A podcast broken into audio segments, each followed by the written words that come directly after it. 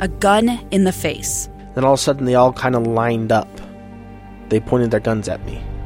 And this is the point where I thought, I'm going to die today. Started two years of horror for an American in Venezuela. They said, You need to give us your phone and get ready because you're coming with us. I'm Becky Bruce, and I spent a year researching and piecing together Josh and Thamy Holt's story about their ordeal in a notorious prison. That's when everything started to turn bad. We had another pound on the door. Boom, boom, boom. And there was the police once again. You can binge all of the episodes of Hope and Darkness on KSLPodcasts.com or wherever you get your podcasts.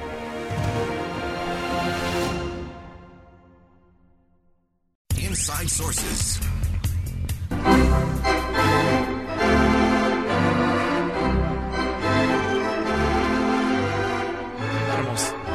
Sounds like Dodger Stadium. Uh, a little baseball in the air today. Today is Jackie Robinson Day. It's an important day, not just for baseball, uh, an important day for the country. Uh, because it was on this day that Jackie Robinson broke the color barrier in Major League Baseball, becoming the first black player in the major leagues in their history.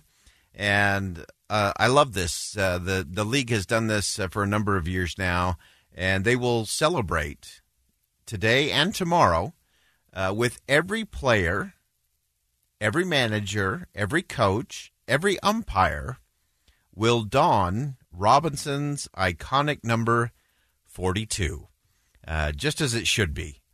Uh, Jackie Robinson uh, was an extraordinary baseball player. He was an even more extraordinary human being uh, when he broke the color barrier. and it's important to remember uh, this is something that I actually learned from Scott Rasmussen, our previous guest, uh, that when Jackie Robinson broke the color barrier in 1947, uh, Congress took another 17 years before they passed any kind of meaningful civil rights legislation.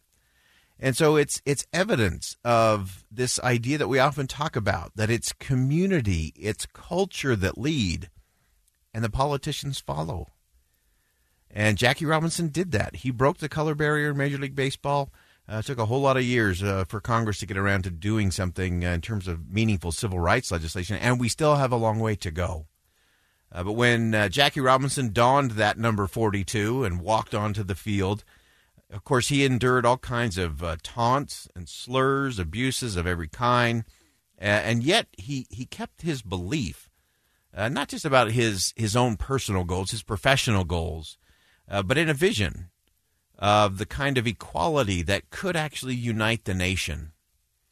Uh, he once described uh, the following year, 1948. He recalled listening to the national anthem in Atlanta, Georgia. And Robinson noted that black and white players stood together, shoulder to shoulder. He said, What I've always believed has come to be his dream of equality in the major leagues was beginning to become a reality. And such a belief is the bedrock of, of good causes and of great and extraordinary character. Uh, several years later, uh, Jackie Robinson participated in a radio essay program uh, that was entitled "This I Believe." It's, it's, great. You can go listen to it. It's, it's just fabulous. They have all kinds of uh, interesting historic figures on there.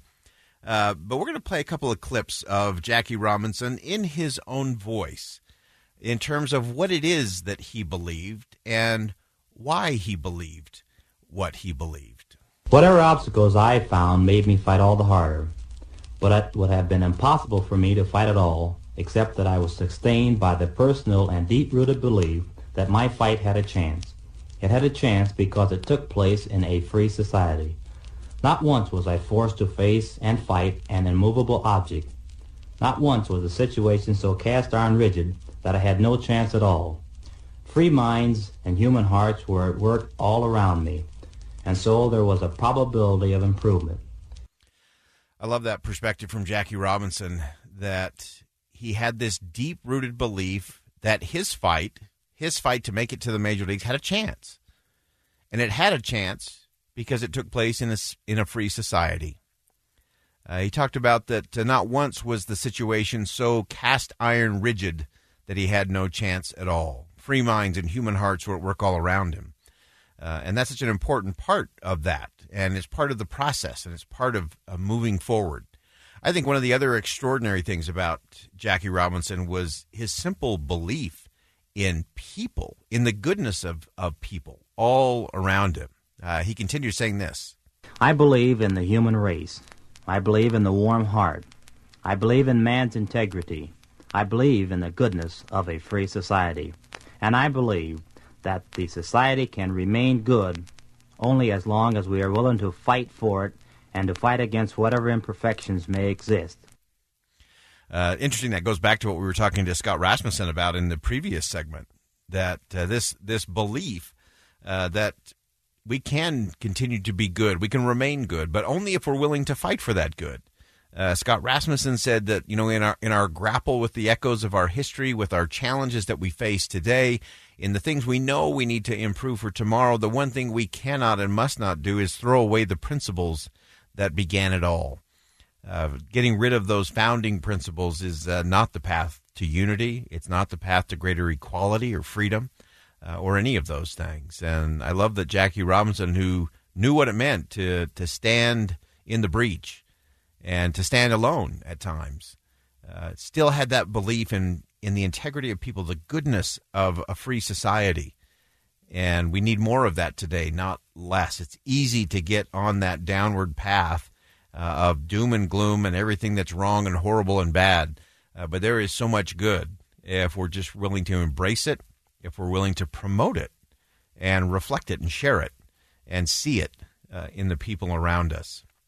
Now, I want to round out uh, some of these clips from Jackie Robinson. Again, today is Jackie Robinson Day every Major League Baseball player, every coach, every manager, every umpire who steps on a baseball field in the major leagues today or tomorrow will wear the number 42 in honor of Jackie Robinson, which uh, I just absolutely love. And uh, to round out this uh, idea of what he believed, what Jackie Robinson believed, uh, he believed that uh, everybody, everybody, because of America, because of where we are, imperfections and problems and all, uh, has a chance.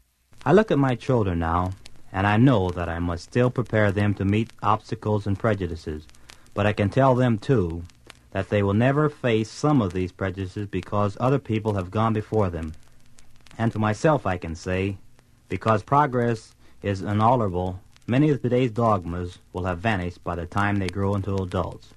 I can say to my children, there is a chance for you. No guarantee, but a chance. I love that idea. Uh, there's a chance for you. No guarantee, but there there is a chance. Uh, and while some of those beliefs and dreams of, of Jackie Robinson remain unmet here in the United States of America, uh, there is a chance. And the reason there's a chance uh, is because of good people. Good people in a free society. Uh, that is the only chance we have to improve the condition for all people uh, to really understand what upward mobility is and means and how we get there. Uh, if you missed any of the segments of the program today, uh, so many great uh, insights from our guest today. Uh, Dave Durocher from the Other Side Academy, uh, a double redemption story. You talk about the power of belief and someone willing to take life by the horns and say, okay, I'm going to be different. I'm going to become different. I'm going to do different. I'm going to behave different uh, and finding a, a group like the Other Side Academy that can actually help people develop the disciplines, the skills, the abilities that are often missed out on the street, uh, whether homeless, whether addicted, whether in and out of the criminal justice system. Uh, there, there is a chance, and the reason there's a chance is because we live in a free society, and the reason we can have upward mobility and opportunity is because we live in a great place like Utah, where we do have upward mobility. Are we perfect? Heavens no. Do we have major challenges and significant obstacles and, and weaknesses that we need to overcome? Certainly. And and we can do that. Why? Because we have a great free market economy. We have strong institutions of civil society where our neighborhoods and communities are functioning, uh, where you have volunteer organizations, religious groups, uh, people who are willing to give back to the community, businesses that invest in the community, uh, and not just so their businesses can do better, but so that the communities can be better. Uh, and all of that creates space, creates space for upward mobility. And that should give all of us a lot of confidence in our ability to face tough challenges. Utah has uh, come through the the bulk of the pandemic uh, far better position than anywhere else in the country, to be sure. Uh, and I would put Utah up against just about anywhere in the world right now in terms of who is best positioned to lead, who is best positioned to take advantage of new opportunities uh, in terms of economy and opportunity and potential.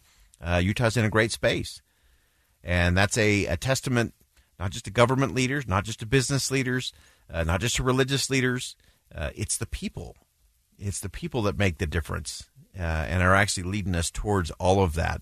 Uh, and so, as we come down the home stretch of the program today, uh, and again, just a tip of the cap officially to the the great one, to number forty two, Jackie Robinson. And I want to close out, you know, his vision, his belief, his determination to overcome obstacles uh, that were still required uh, for success. We all have to do that. Uh, but in that fight, in the fight for equality, the fight for compassion and opportunity, uh, we still have a lot of imperfections in our nation, and we need to fix those. And the challenge for each of us is to, to follow examples like Jackie Robinson. We love an inspiring story. We love rising up, overcoming hard odds. Uh, but adoration is not enough on Jackie Robinson Day. In fact, I would say we cannot be content to merely talking about Jackie Robinson. It's time to start acting like him. Jackie Robinson lived a life worth of celebration and left a legacy worth emulation, and that's what we should do. I'm Boyd Matheson. Thanks for joining us on Inside Sources today here on KSL News Radio. And as always, as you go out into the world today, see something that inspires, say something that uplifts, and do something today that'll make a difference.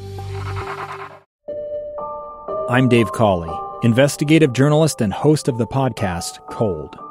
Don't miss Cold's new season three, where I look into the unsolved disappearance of Sheree Warren, a woman last seen leaving her job at a Salt Lake City office in 1985. Police cast suspicion on Sheree's estranged husband and boyfriend, but never made any arrests or recovered Sheree's remains. Find Cold Season 3, The Search for Sheree, anywhere you get your podcasts.